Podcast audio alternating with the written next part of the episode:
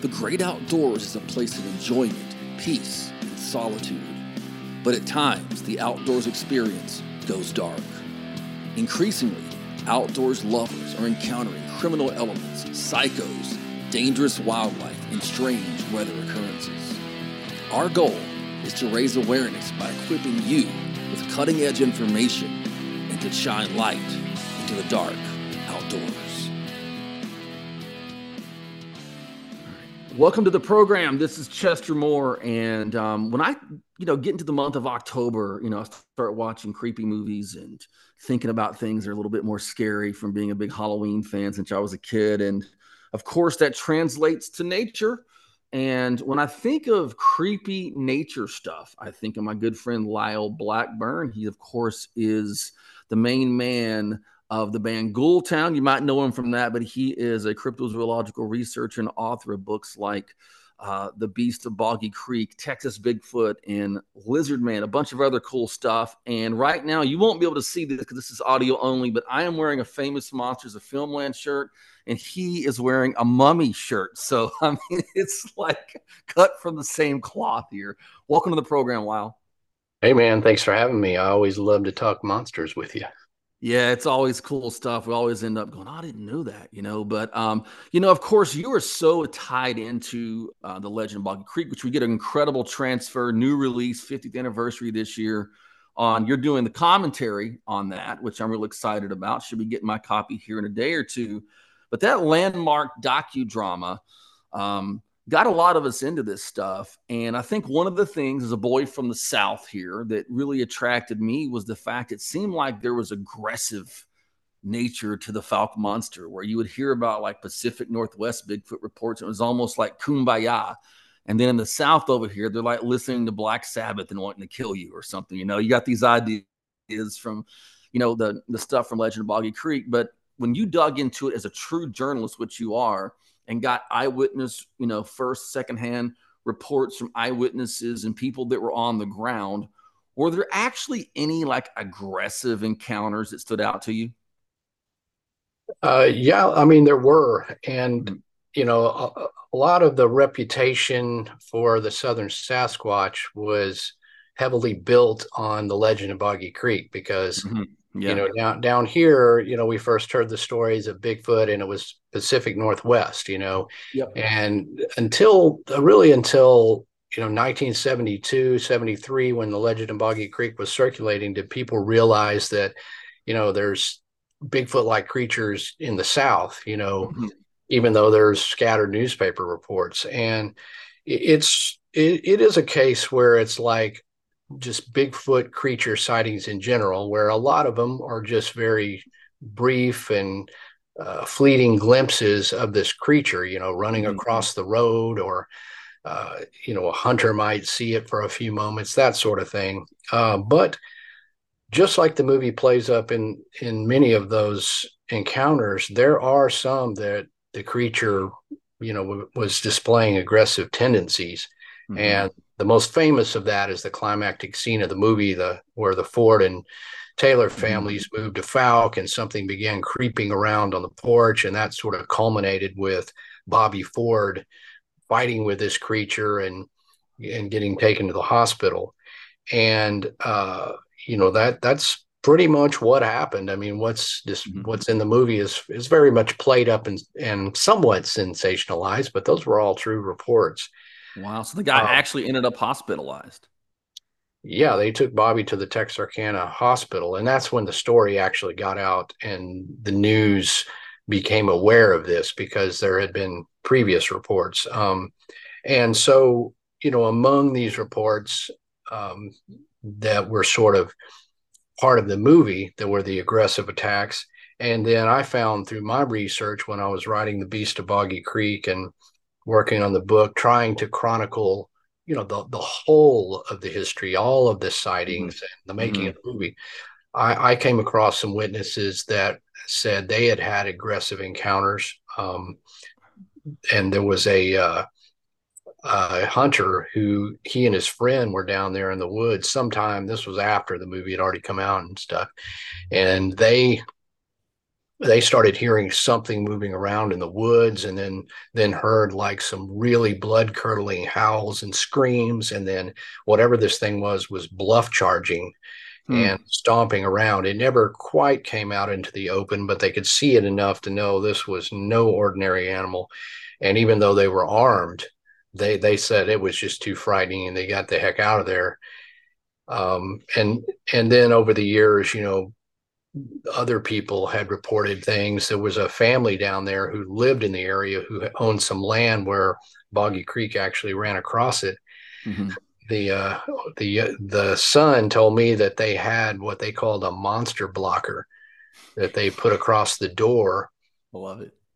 Eh, you know, and to protect themselves from this thing because they uh, you know, had come around the house a few times, and they actually were fearful enough that the father felt they needed protection. So, you know, I even talked to the to the father as well, and this this was just sort of the the uh, mindset going on because of some of those aggressive encounters and stuff, to where people were those that put stock into this, or it, or it had sightings, or their family members had had sightings enough to where they you know they were fearful of this thing.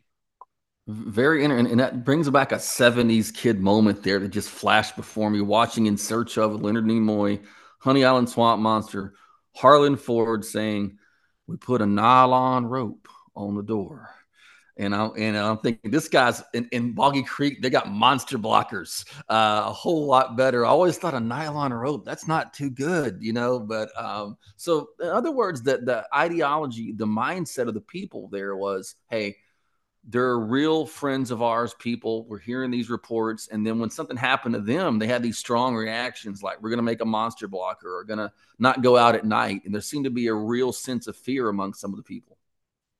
Yeah, certainly. And I mean, they back in the 60s, before this was sort of made public, they mm-hmm. organized hunts for the monster. I mean, you know, this is the South, you know, some something out there threatening our our families or friends.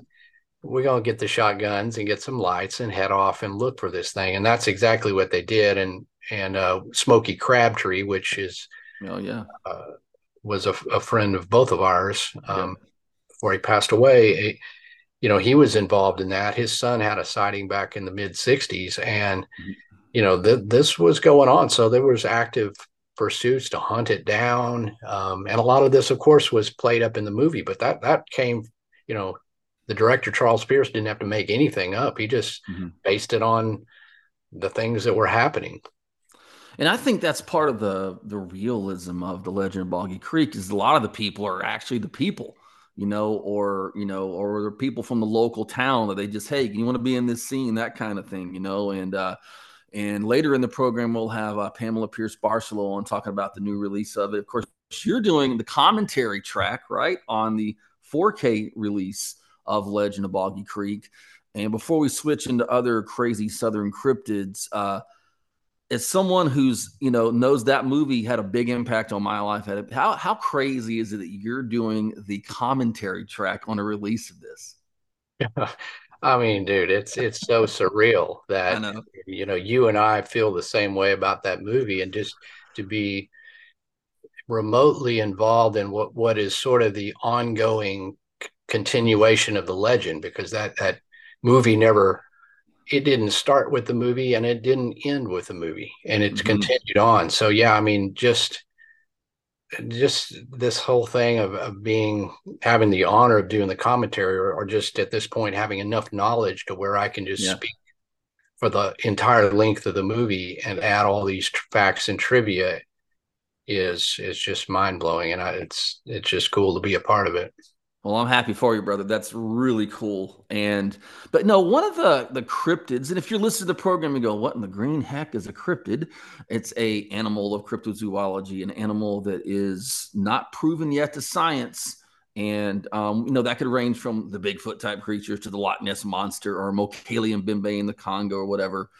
And I remember when I was a kid reading the Loren Coleman book, and it mentioned Momo, and I remember seeing a drawing in some book of this weird looking thing with a bunch of almost like a fro. I mean, it had a crazy haircut. You know what I mean? I was like, what the heck is that thing? But you wrote a book about Momo, which is kind of a creature linked to Missouri. Can you talk about that and maybe any uh, standout encounters or accounts that you learned about Momo? Well, Momo is another one of those. It's sort of a vintage 1970s monster case, and yeah. it it the, it was going on kind of at the same time as the initial newspaper reports uh, surfaced about the Fouke monster. And mm-hmm. Momo uh, is a newspaper name for the creature, and it's short mm-hmm. for Missouri monster. So mm-hmm. MO for Missouri and mm-hmm. MO for monster. Perfect. Even though it does sound a little bit fuzzy and cuddly, However, the, the creature reported was far from was far from cuddly. Um, a couple of the initial reports, which are two of kind of the most dynamic. Um, mm-hmm. The first one that made the newspapers, uh, it was seen in the backyard by some kids. Um, one of them being a the the teenage daughter of this family who saw this thing in daylight approach, mm-hmm. come out. Uh, they live sort of in this area called Marzolf Hill, which just their house backed up to this forested hill, basically. And this thing mm-hmm. came out of the woods. It had, uh, it, it was standing upright, maybe six to seven feet tall, covered in hair. It was, mm-hmm. um, it had hair that hung down over its face, which was a peculiar peculiar aspect, but it was holding what they believed mm-hmm. was a dead dog, and it had blood on it. And mm-hmm. I hmm. mean, you know, you see something like that, it freaks you out. So they called their father, who came home and yeah. set off sort of an investigation. Prior to that, a year before, which is a sighting that came out later, it some two two women were on a road trip and stopped off at this little scenic turnout where you had, a picnic table and they were eating when this smelly hairy thing mm-hmm. came out of the woods and sort of ran them mm-hmm. off basically and then proceeded to mm-hmm. eat their lunch as they were trying to get the car started so just like out of a monster movie but this is just another iteration of what i i would consider a bigfoot like creature yeah uh, for all intents and purposes, it's upright, humanoid, and hairy. Mm-hmm. Yet uh, these cases have a little bit of personality, which is what I like. You know, Momo has the hair over the eyes and the face, mm-hmm. and had a bigger, like pumpkin-sized head. They said, mm-hmm. you know, the boggy Creek monster. It gives some personality to what would just generally be ubiquitous Bigfoots. Um, but it seems like in the South, or at least Missouri, and um, all across you know these areas you had these sort of more aggressive and freaky versions of bigfoot yeah it's very interesting And i think you and i approach this the same way that you know we certainly have our opinions based on what we've researched but put the info out there and let people make their own mind up about this stuff you know? And i think that's the key. No agenda other than hey this is fun stuff. It's very interesting. And um what I tell people though is it only takes one eyewitness report to be correct for there to be something out there. Yeah, hundred percent. I mean, you if you you if you could explain away ninety nine percent of them, and you know you can chalk some of these up to misidentification, wishful sure. thinking, but there are that certain core of witnesses that they're believable, they're credible, and you just simply don't have an explanation for what they saw. And if they mm-hmm. did see a Bigfoot or a lake monster or a lizard man, whatever it mm-hmm. is, that's enough that that you know that thing exists in some form or another. Okay, well, I'll tell you one that's the weirdest I think you've uh, gotten involved in, and uh, almost has a true horror sci-fi element is the Lizard Man. Uh, and can you give our people are listening out there? Now we're really going crazy. We're talking about lizard men. Well, it's coming from a guy speaking who has a creature from the Black Lagoon tattoo on his chest. I mean, I, am into lizard man here. So, Lau, tell us what the lizard man uh, report was all. I remember when this hit the news, it was a big national news story. Yeah, it got a lot of press. And I mean, for me, what attracted me to it was mm-hmm. that kind of modern day creature from the Black Lagoon exactly. vibe. Yeah. And essentially, um, starting in 1988, citizens mm-hmm. in and around the small town of Bishopville, South Carolina, mm-hmm. began to report sightings and very scary encounters with something they called the lizard man.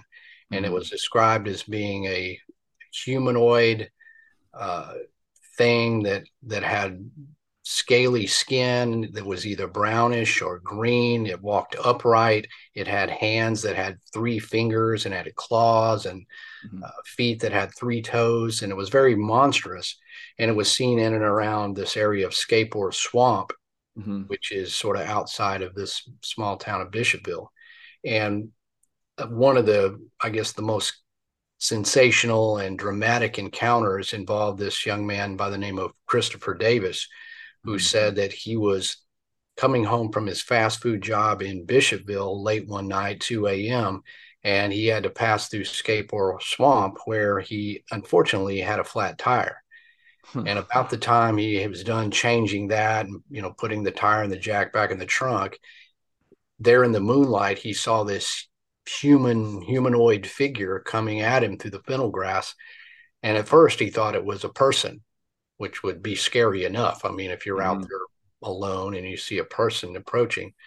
Uh, but as I got closer, he said that he could tell that it was not a person, but some type of creature or humanoid thing where he described it as having the scaly skin and all that. Well, he jumped in his car and you know started taking off and this thing tried to get in and you know get through the driver's side window and he managed to outrun it well this kid came in um, to the lee county sheriff's office uh, where he met with sheriff truesdale who was the sheriff at the time and told him all of this and that ended up getting in the news and it wasn't the first time that the sheriff's office had heard tale of this lizard man but this hmm. was really something where I mean, now they're taking interest, obviously. And then that just basically turned into this literally a media frenzy around the lizard man. Other people began to come forward and say they had seen it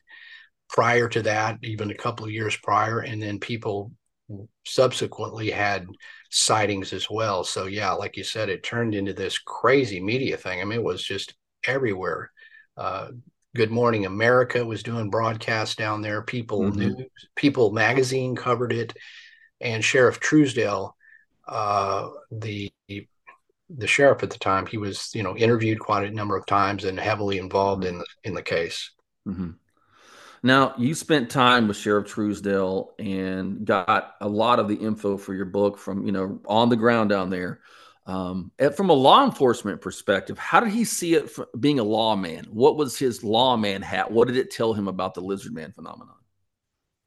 Yeah, I mean, it's really unusual that we have a cryptid case where the authorities, you know, mm-hmm. take any sort of interest in that, especially what the way he did. And the way he felt about it is that he felt that there was enough credibility in what people were reporting that something was going on. And he mm-hmm. felt like if he didn't pursue and try to investigate it and figure it out, if somebody were to end up getting killed, whether that was from a quote unquote lizard man or a, a rogue bear or yeah. you know somebody playing a prank, then people were going to come back to him and say, "Why didn't you look into this?" So mm-hmm. he felt compelled to do that. And then as he began to interview the witnesses, um, you know, he they they gave Christopher Davis a a lie detector test. Um, he took written statements from other people, and some some of the witnesses had been people he had known in that community for years. Hmm. So he he looked into it um, in a very methodical way and documented that. And I had access to all of his files, which was amazing. He had taken That's all cool. the photos, and the, I mean, I've got handwritten witness testimonies um, of people that that claim to see it. So that was that was cool. And I think as he over time, you know, he, he's you know he's no longer with us, but I felt he he really wanted to prove that thing one way or another because he, you know, he felt um, that that he he never could quite um, you know become justified in his investigation and all mm-hmm. that but uh, you know, it, it did remain an unsolved mystery, but certainly one that was very unusual in that it was heavily investigated by police. Well, the point of doing this program, it's close to Halloween when this is airing, and uh, we like to get these creepy campfire tales out there. But I wanted someone who, you know, you you thoroughly go and investigate and get these eyewitness accounts, talk to law enforcement, and all of that.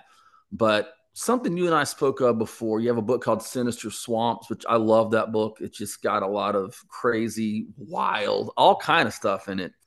And there's something that you and I talked about where there was some dolls put up in a swamp. And honestly, I'd rather run into the lizard man than see these crazy dolls out in the swamp, man. Can you tell us a little bit about that? Right. Yeah. I mean, there's certain stuff that that is just has so much strangeness and eeriness to it that you do not want to see that. And you know, the genesis of the swamp book kind of came out of all of this where I I was noticing that a lot of these major monster cases were mm-hmm. usually associated with swampy areas like the mm-hmm. Boggy Creek, Mercer Bayou area, Scape-Ore Swamp. Um, so then I kind of looked at more of the geography and okay, you have these swamps. Well, what is the manner of paranormal reports coming out of there? And so I, I concluded whatever was on record. And this yeah. was a swamp in Alabama where uh, it, it, had there was news reports where some people had noticed there was these dolls on display a number of these very creepy scary looking dolls that have been put out there and so it, it's striking looking and then of course that's going to to end up with conjecture about why they're there is there witchcraft going on is there a yeah. cult um, the police mm-hmm. were looking into it it's and, Abigail sorry yeah. King Diamond reference. yes, very Abigail. Um, you know, so yeah, it was very creepy. And I mean, there was a picture, there was pictures in this case and things like that where you've got a swamp environment. I mean, it's it's full on like Scooby Doo vibe. You know, it's all the haunted houses are always next to the swamp, and then in the swamp, you know, they would find creepy stuff. And this is real life stuff. Again, they ne- it was there was no way to solve it or figure out who did it, but it was yeah yeah, super creepy.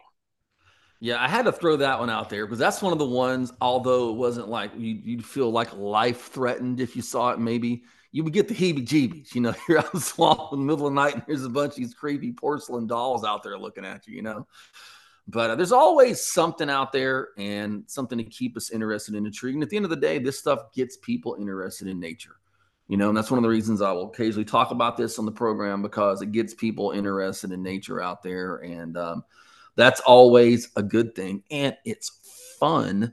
So in all of your books all of your research and, and talking with people is there one report of anything no matter what it is that you know you went oh my god that's scary. You ever had one where you just went mm, that creeps me out. Well there there's quite a number of those and mm-hmm. you know they're they, the ones that stick with you especially if there's a credible witness telling you this. Mm-hmm. yeah oh yeah. that that that is the thing. And and we got to stress that people think oh this sounds all wild and you know you think crazy people are reporting this and stuff but honestly i've i've run into some very what you would call your next door neighbor very mm-hmm. credible well spoken intelligent people who've seen stuff you know that they they would have never imagined seeing that they see and, and their whole idea changes. Um, just off the top of my head and since we're in texas mm-hmm. i talked to a guy um, about a year ago mm-hmm. and this all came from investigating this other unrelated case down in teague texas the fairfield area and uh, he contacted me said well this i don't know if this relates but i'll tell you um, i was down with a friend fishing on the brazos river mm-hmm. and you know it was just starting to get dusk mm-hmm. and we were you know thinking about heading out when we heard sort of this splashing in the water they said it, it as it got closer they they they could tell it was something walking like footsteps. Mm-hmm. And they thought, well, there's there's a fisherman or somebody. There's this idiot's just splashing and walking in the water. Well, they you know, they put their flashlights over there. It was enough, you know, still enough light, but they could see pretty well. And they said around uh, the corner of some trees, here comes this upright walking. This wasn't even like a lizard man. This was basically like a alligator type creature of some sort walking upright on two legs and walking what? right directly for them. And said, yeah, and, you, know, you know, they're not hunting, so they weren't sitting there armed. Yeah, yeah, yeah. He said, dude, we we just turned and cranked up that boat and just got the heck out of there.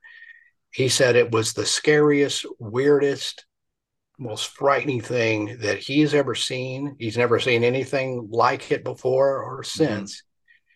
I talked to this dude for a while, and I'm telling you, this this is just your average wow. kind of your Texas hunter fisherman guy. Yeah, he didn't, you know, to, to my best ability, a very credible story. He didn't really have any purpose to tell it, yeah. other than he just thought I would listen and not laugh it off.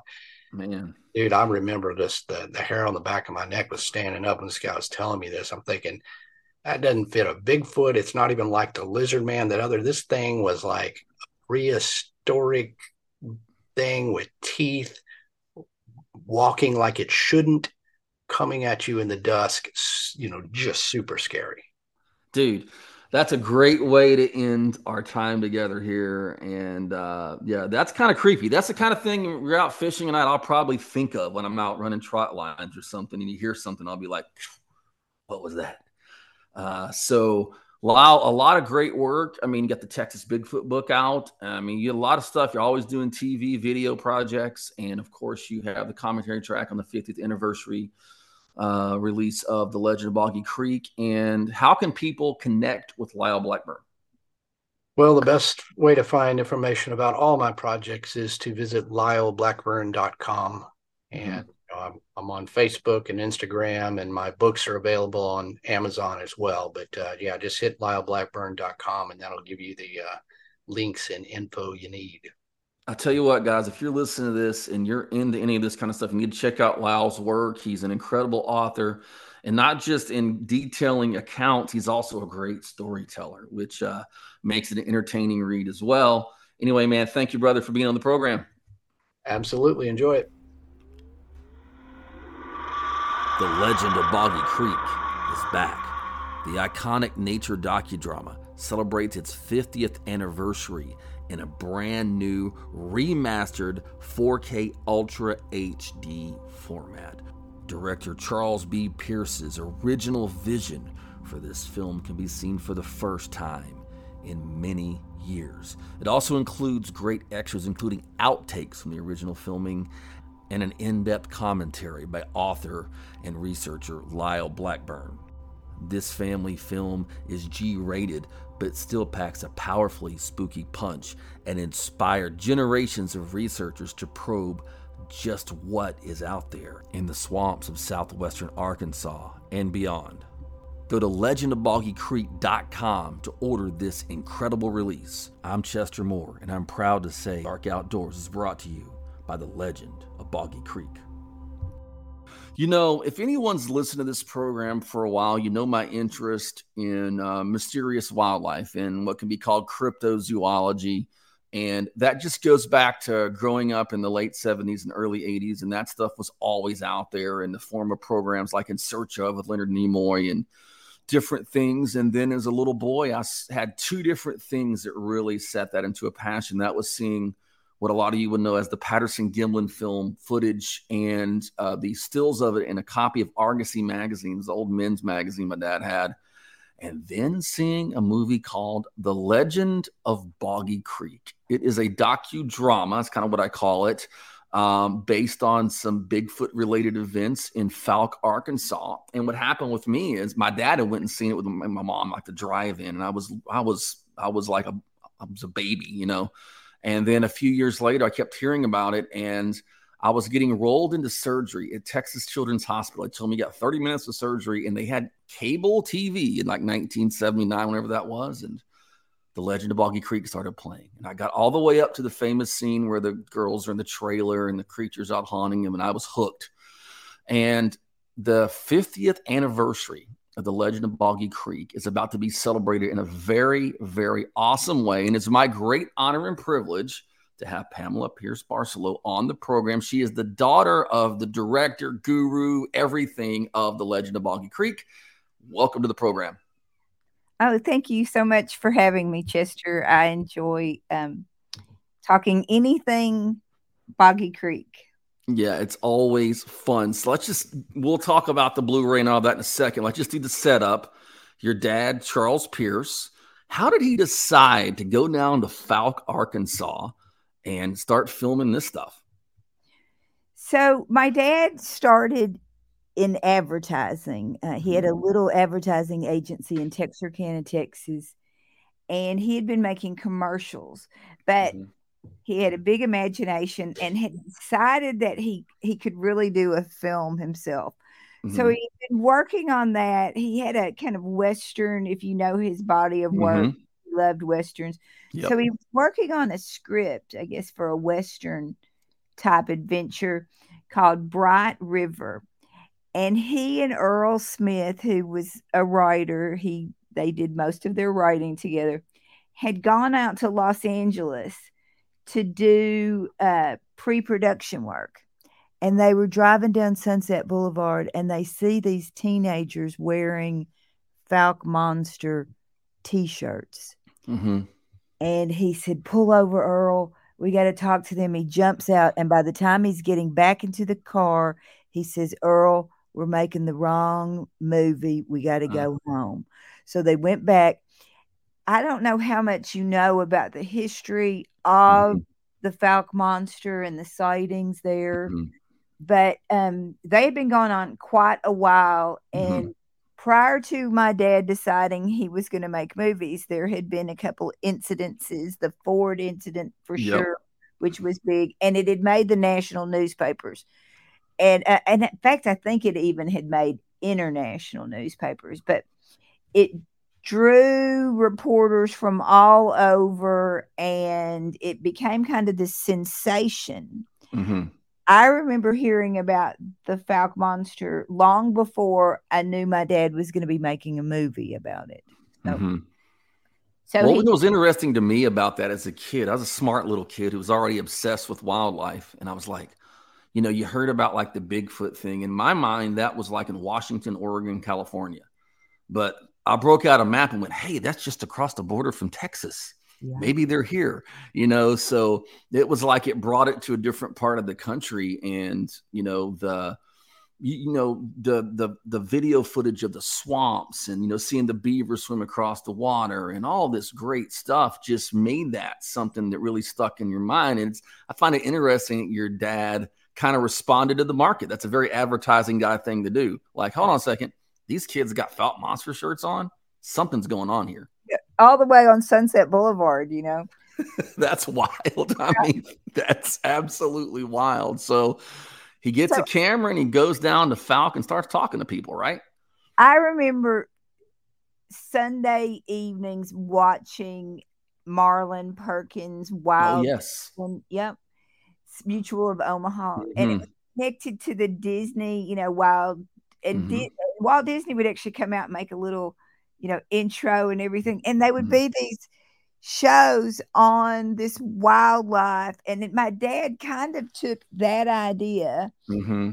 and adapts it to this lore that's been going on for a while, and these, mm-hmm. you know, recounting these sightings, and he, but he changes it instead of you know the the big game African mm-hmm. game he makes it this Arkansas Bigfoot type creature. Sure. So it had it, it's credited with being the first docudrama. Technically, it was released as a documentary. Mm-hmm. Um, if you uh, adjust the earnings for inflation and that kind of stuff, mm-hmm. it is the highest grossing documentary of all time. Wow. So that's when people say, well, what do you do? And it's like, well, I have this movie, you know, because I, uh-huh. I live in New Hampshire now, but that, uh, and I say I have a G rated docudrama about Bigfoot, you know? Huh? So um, that's kind of the easiest way to describe it. But yeah, because especially I can see someone like in New Hampshire that has no idea about this. You got a what on what, you know? Sure. Well, and my dad though was very. So here's the other thing. So he had his ad agency, but he also worked for KTAL, which was the NBC affiliate. Mm-hmm. He worked the news. He was the he worked his way up. Like he started at the bottom and he works mm-hmm. his way up, but he becomes the director and stuff. So he was very cognizant of what was going on in the news. And so to have these, you know, sightings and it be, you know, garnering news attention later on when, you know, so I but I watched the movie a lot for technical reasons sure. as I'm storing it and all of that. But mm-hmm I was watching the scene the other day in the bean field when it says national, you know, news oh, yeah. coverage comes in and and it's we're down in Willie Smith's bean field. That's actually uh Dobbs, Dobson, James Dobson. No, hmm. um anyway, that anyway, that was the news reporter the actual guy that was in the field because they had been reporting this. See that know? that that's really cool that it goes like the you know that level of know because this has been going on for a while, but it was a phenomenon still going on. He's kind of capturing as it's happening, you know, almost. Right. And, and to me, that's really that's really interesting. It's funny because at a young age, you know, you know, back in the day, other than like maybe George Lucas or Steven Spielberg, you didn't know what a director looked like. Right. But I saw the town that dreaded sundown, which your dad also did. And I knew who your dad was by reading the credits. Oh, he plays the deputy. That's Charles Pierce. That's the Boggy Creek guy, you know? now let me say this too. so so he's got his job as the director of the news and he's uh-huh. got his job as you know an advertising agency uh, director but he also had a kids show hmm. called hmm. uh, so his personality was called Mayor Chuckles, and his TV show was called The Laugh a Lot Club. Huh. And it was an after school program that was on Monday through Friday, and all the kids my age watched it. So this is be- prior to Boggy Creek. Mm-hmm. So when like it would be the first day of school, or I would go to and you know a birthday party, and people would say, "Is it true that your dad is Mayor Chuckles, you know. So then when he makes the movie, and it's a sensation right out of the gate, pretty mm-hmm. much. It was, it was, it was insanity from the minute that he showed it. Um, and so people would, you know, I mean, he started making the news and everything, and people would say, That's Mayor Chuckles that made that movie. Oh, wow and they had seen him on television for all that time after school. So then when he would show up somewhere, they'd say, There he is. There's Charles B. Pierce. So he was recognized as a director even before he appeared at Sparkplug.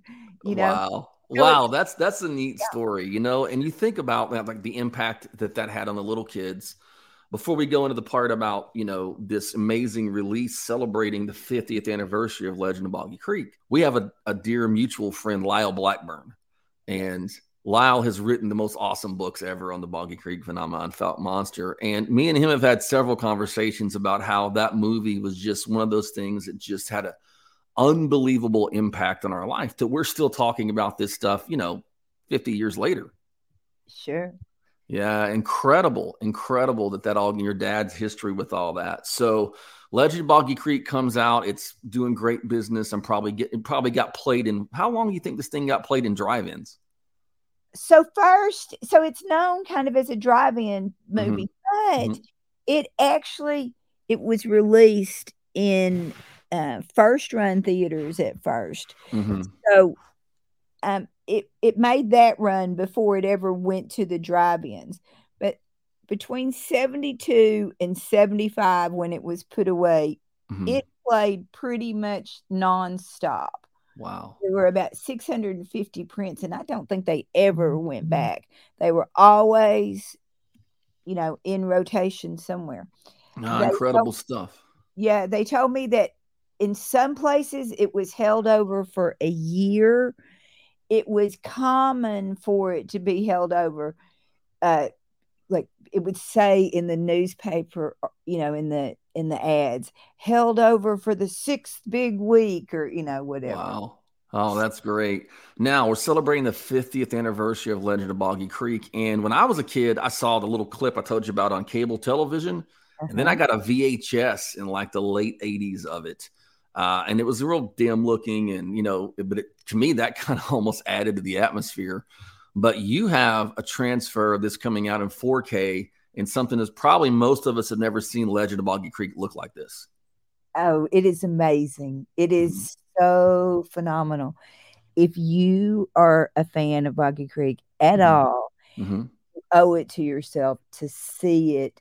This is the way that it was created in the beginning when my dad made it and literally wow. made it a blockbuster in the theaters. The reason it was held over, you know, for so many weeks and it emerged you into into the film this way, the with mm-hmm. the wide angle like that. But during those years, if you saw it on television, you saw it with the pan and scan copy. Mm-hmm. It's sure. basically just a thumbnail of what had once appeared on the screen. Uh-huh. So it was super important for me to put that back. A lot wow. of people would say, "Oh, it's got that cheesy factor and stuff," and it is a you know uh, it's a independent film. It's a low budget film. There's no doubt about that. But the cheesiness factor was a lot of that bootleg pan and scan had contributed to that. And now that it's restored, you see the cinematography, the way that my dad had, you know, filmed it. It's it's enveloping. It's it was lauded for that uh, mm-hmm. uh, beginning that was you know a huge part of it that it was just simply a beautiful film to watch so to see all that back is wonderful you see things that you did not see ever before um, not only because it literally wasn't there because of the pan and scan mm-hmm. but other things because it was so as you said washed out uh, it had gone pretty much to a grayscale color mm-hmm and the sound was so bad. And I don't know if that's because I've gotten older and mm. went to lots of concerts and my hearing is bad. Or if it just, I mean, I think it was probably both. So it was super important that I restored the sound uh, along with the the visuals. And you wouldn't think so, but it ended up costing me as much to redo the sound as the visuals. Yeah, well, I'll tell you what, I'm excited about that because you know you mentioned you know, Mutual Omaha's Wild Kingdom. I think the last major interview that Jim Fowler from Wild Kingdom ever did was on this program. Oh, uh, yeah, nice. I have to send yeah. you a link to that. I was I about almost cried when it answered the phone and that big booming Jim Fowler voice was on. I'm like, oh my god, I'm interviewing the man. Oh, but okay. um, I thought always thought that that kind of had the same feel as like you know, um, you know those Mutual of Omaha Wild Kingdom. It made you feel good about nature, you know, and it's an adventure. We're going out there. Then he put the twist in it, you know, but he always travels the creeks and all that stuff. That appealed to the little monster movie fan to me, you know. Um, so the it's coming out. Uh, what is the release date? The projected release date? So technically it was tomorrow, the 30th, but they're telling me that we have a slight delay with the printing of the mm-hmm. O card. And they're telling me that now it is on the 11th um, I'm pushing them. We're like, we we've gone to Technicolor to press the disc, mm-hmm. and they're doing us a little bit of a favor because this is a small run, mm-hmm. or you know, compared to what they do and stuff. So, but anyway, uh, so it's between tomorrow and the 11th, but uh, they're on their way, and they're the disc have been you know manufactured i think everything is is ready to go except for this o card slip cover so and, and uh, I, are there going to be any extras on it there are so our buddy lyle mm-hmm. has uh, done a commentary for us and nobody better to do it really and yeah, then sure. uh, and then we have justin beahm from reverend entertainment has done a kind of a little bonus feature with our outtakes, Mhm. original outtakes. So Oh wow. yeah, we found those in like 20, I don't know, 19, whenever it was. They Mhm. we they were actually at Mr. Ledwell's. Um, so we found those, and then he took the Jaime Mendoza Nava score and then rearranged it. So it's really it's really good. Uh, It made me cry when I first saw it.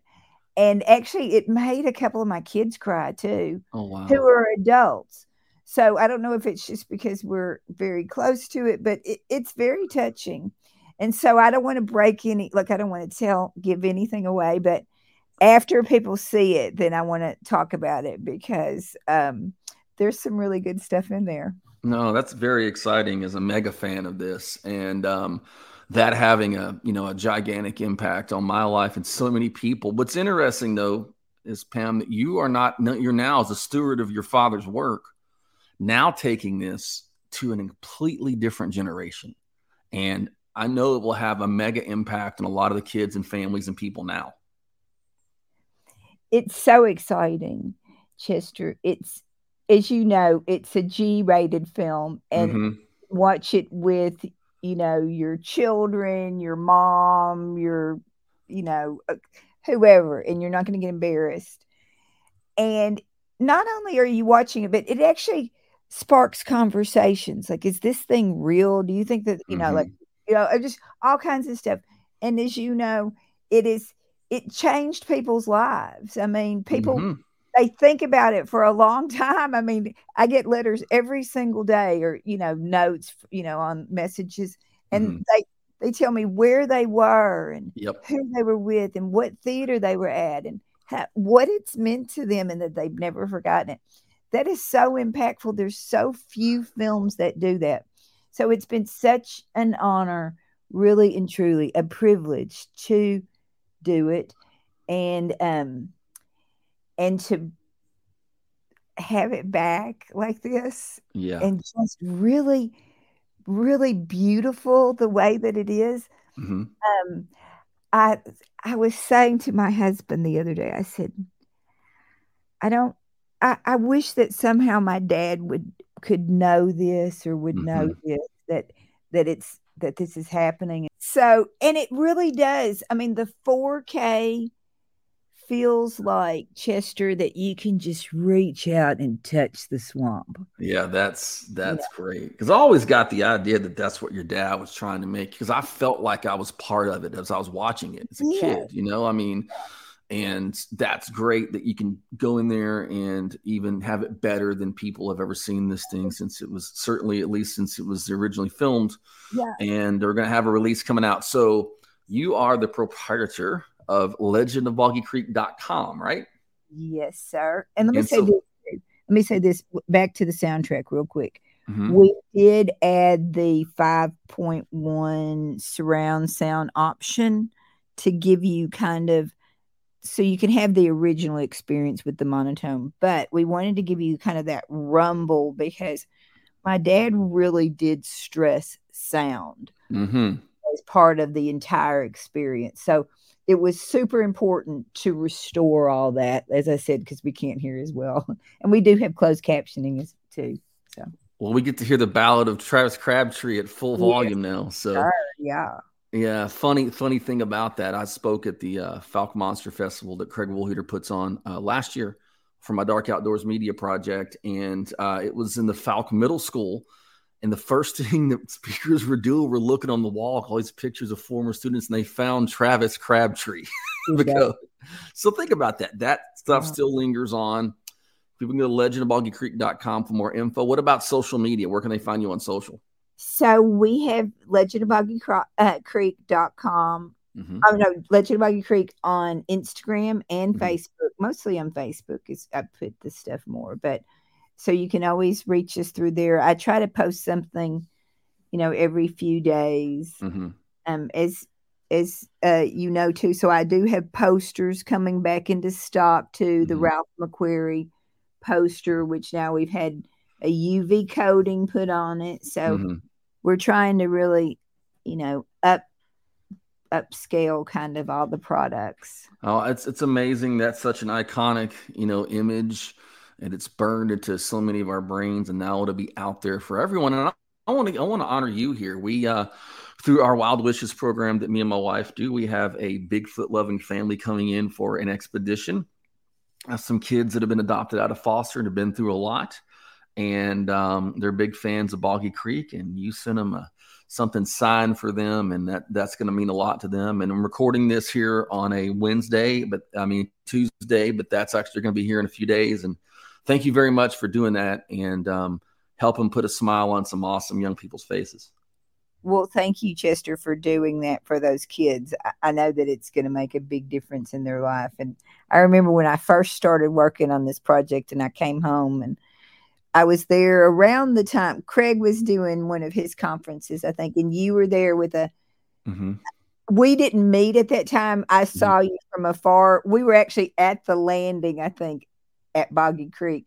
But they said to me, "That's Chester Moore, and he mm. he does these, you know, Bigfoot kind of expeditions for children that you know." Oh, wow! Didn't so yeah. Thank you. Oh wow, that that touches. That's that's awesome. You know, um, I appreciate that. So maybe we can help some more kids down there in the future. But before I let you go, I have to ask you, what is your favorite scene in Legend of Boggy Creek? Oh gosh, that's kind of like asking me which. I know. so, I mean, so my scene in the movie is probably not the most exciting, but I'm in the film. I run in and say, Grandpa, Grandpa, we saw him. We saw the Fouke monster. That is my real mother in the scene. And then oh, we wow. we pull her out into the field and we said, Come see it. You got to see it. And then it's my mother yelling, Don't run, don't run, he'll get you. Uh-huh. So that's my real mother because she left Earth in 2010. Mm-hmm. So, and I miss her so much. I adored my mother. I love my dad too, but I, my mother just was my mother, you know. Anyway, so that's very fun to have that. My very other much. part that I love is I love when my dad sings uh, Lonely Cry. That's my dad singing Lonely Cry. Really? I did not know that. Yep. So that's always very soothing to hear your father sing. I mean, oh, wow. it's a great song for that as well, you know.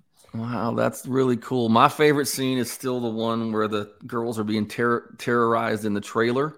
Yeah. Uh, that always scared me, and I always love the intro with the little boys. There's a little, there's a wild man there in the woods by the creek, by the creek. and true story. I had a Bigfoot song when I was in my metal band Freak 13 back in the day called The Calling. And when we would play that open on stage, I took an audio file off the then uh, VHS of that and that's what started our show. yeah. The little brother, uh, that little boy running across with the blonde hair is my little brother. Really? In real life, yeah. So it was definitely a family affair. Not only did he take the actual, you know, people mm-hmm. that had had the encounters. Yep. But he also you know, it was low budget. hey, you got to do what you got to do, but it yeah, certainly there weren't a lot of paid, you know, performers in that one. Before the Blair Witch Project, there was a Legend of Boggy Creek. Legend of Boggy Creek, so. and it's something that, that really is. This has been a very special program for me, and I thank you for your friendship and for keeping your dad's amazing legacy of a of a G-rated family fun but still spooky, awesome nature documentary, docudrama, whatever you want to call it out there. And for more information, you can follow Legend Boggy Creek on Facebook and Instagram, legendboggycreek.com. Well, Pamula, thank you so much for being on the program.